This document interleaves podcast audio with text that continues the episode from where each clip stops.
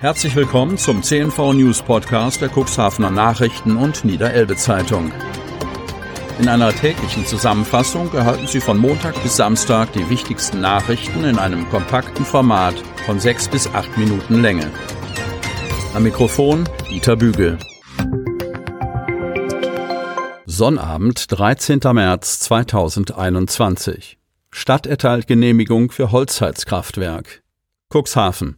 Am kommenden Montag beginnen die Gründungsarbeiten für das geplante Heizkraftwerk an der Neufelder Straße im Cuxhavener Fischereihafen. Gleich neben dem Bürogebäude des Fischmehlherstellers Bioseval wird das neue Werk aufgebaut, das Strom und Fernwärme produzieren soll. Nach Angaben des verantwortlichen Bauingenieurs Frank Berghorn erhielt die Holzheizwerk Cuxhaven GmbH am späten Donnerstag die offizielle Baufeldfreigabe von der Stadt und dem Gewerbeaufsichtsamt.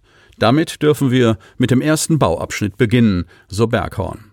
Im ersten Schritt werden ab der nächsten Woche die ersten von insgesamt sechshundert Verdrängungspfähle für die Tiefgründung des Kesselhauses mit Großgeräten in den Boden gebracht.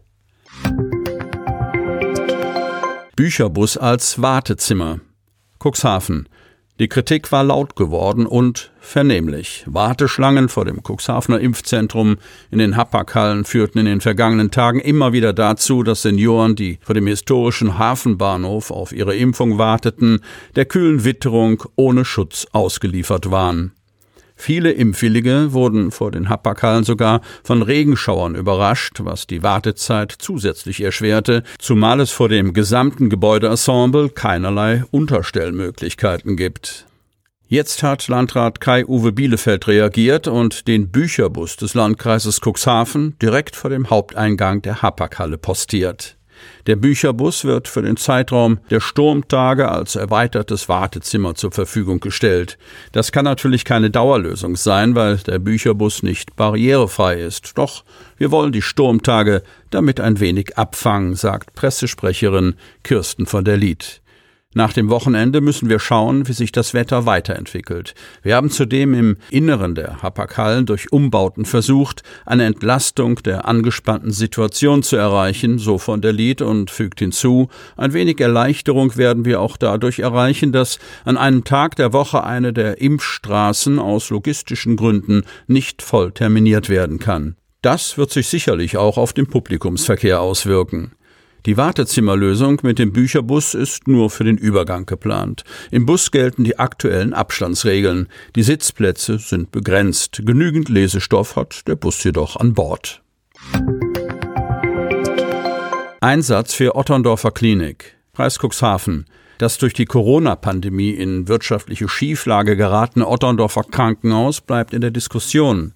Der Einsatz für den Erhalt geht auf verschiedenen Ebenen voran. Die Stimmung in der Klinik befindet sich derweil im Keller, seitdem die Kräfte von den Problemen erfahren haben. Die Mitarbeitenden sind stark verunsichert und in großer Sorge um ihren Arbeitsplatz. Ganz konkret haben sie Angst, ob ihre Gehälter ausgezahlt werden. Dies wollte eine Handvoll Beschäftigte am Freitagnachmittag der niedersächsischen Sozialministerin Daniela Behrens persönlich bei ihrem Besuch in Cuxhaven mitteilen. Sie warteten gemeinsam mit Vertretern der Gewerkschaft Verdi vor dem Impfzentrum HAPAG-Hallen in Cuxhaven. Vergeblich. Es ergab sich keine Gelegenheit. Verdi-Gewerkschaftssekretärin Erika Tschernigewald empörte sich. Die sind einfach an uns vorbeigefahren, obwohl die uns gesehen haben müssen. Ich wollte doch dem Landrat sagen, dass wir für eine Rekommunalisierung der Klinik sind. Unterdessen nutzte im Gebäude Landrat Bielefeld die Gelegenheit, Daniela Behrens einen Brief auszuhändigen. Er und Landtal- und Samtgemeindebürgermeister Harald Saate wenden sich mit diesem gleichlautenden und umfänglichen Schreiben an den Ministerpräsidenten Stefan Weil und die Sozialministerin. Darin stellen sie die Bedeutung der Klinik heraus. Das Krankenhaus Landtadeln als Haus der Grund- und Regelversorgung sei nicht nur als Gesundheitsdienstleister in dieser Region unersetzlich, sondern zähle zu den wichtigsten Standortfaktoren der Stadt Otterndorf und der umliegenden Gemeinden. Inständig bitten die Verwaltungschefs, den Ministerpräsidenten sowie die Sozialministerin in diesem Brief, das Krankenhaus Landtadeln in Otterndorf und auch andere Krankenhäuser und deren Träger mit den wirtschaftlichen Folgen nicht allein zu lassen. Ausreichende finanzielle Unterstützungen durch das Land und den Einsatz bei entsprechenden Bundesministerien schließen sie in ihre Bitte ein. International agierendes Unternehmen aus Flensburg setzt auf Hemmoor. Hemmoor-Lamstedt. Nachdem die Firma HOMAG als größter Arbeitgeber Ende zwanzig zwanzig die Produktion in Hemmoor eingestellt hat und nur noch mit einer dezimierten Mannschaft aus Spezialisten und Entwicklern im Bereich der Produktentwicklung an der Oste tätig ist, wird jetzt mit der Firma Anton aus Flensburg ein international tätiges Familienunternehmen in Hemmoor Flagge zeigen. Die Firma ist in der Region nicht unbekannt. Sie hatte bereits in Lamstedt die insolvente Firma J B Maschinen- und Anlagenbauer übernommen und zieht jetzt angesichts der Notwendigkeit größerer Kapazitäten nach Hemmoor um. Die gute Nachricht für Lamstedt: Für eine Nachnutzung des Gebäudekomplexes ist dort gesorgt. Das Aus für den Anton-Standort in Lamstedt bedeutet nicht den Verlust von Arbeitsplätzen. Denn die rund fünfundvierzigköpfige Belegschaft wird künftig in Hemmoor arbeiten und die Unternehmensführung um Seniorchef Klaus Lange und dessen Sohn Ove setzt darauf, dass sich für die Ausweitung der Kapazitäten möglichst viele weitere Fachkräfte bewerben. Gespräche über den Verkauf der ehemaligen HOMAG-Immobilie in Hemmoor laufen bereits seit Wochen. Offiziell soll der Vertrag nach Angaben eines Anton-Sprechers in der kommenden Woche unterzeichnet werden. Für die Nachnutzung des Werkes in Lamstedt zeichnet sich auch eine Lösung ab. Diese Immobilie wird wahrscheinlich ein örtlicher Unternehmer nutzen. Kreis meldet dreißig Neuinfektionen mit dem Virus. Kreis Cuxhaven.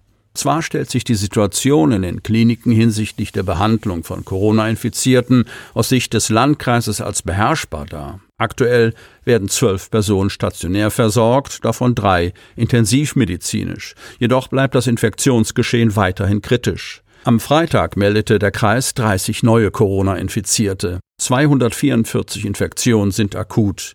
Die Quote der Neuinfektion pro hunderttausend Einwohner über eine Woche ist auf neunundsechzig Komma siebzig angestiegen. Der Krisenstab des Landkreises arbeite daran, mit Anbietern ein wohnortnahes Angebot für kostenlose Schnelltests, die einmal pro Woche genutzt werden können, auf die Beine zu stellen. Sie möchten noch tiefer in die Themen aus Ihrer Region eintauchen? In unserem C N V-Themen-Podcast auf Tauchgang gibt's alle vierzehn Tage per Interview interessante Personen, emotionale Stories und bemerkenswerte Projekte aus dem Landkreis Cuxhaven direkt auf die Ohren.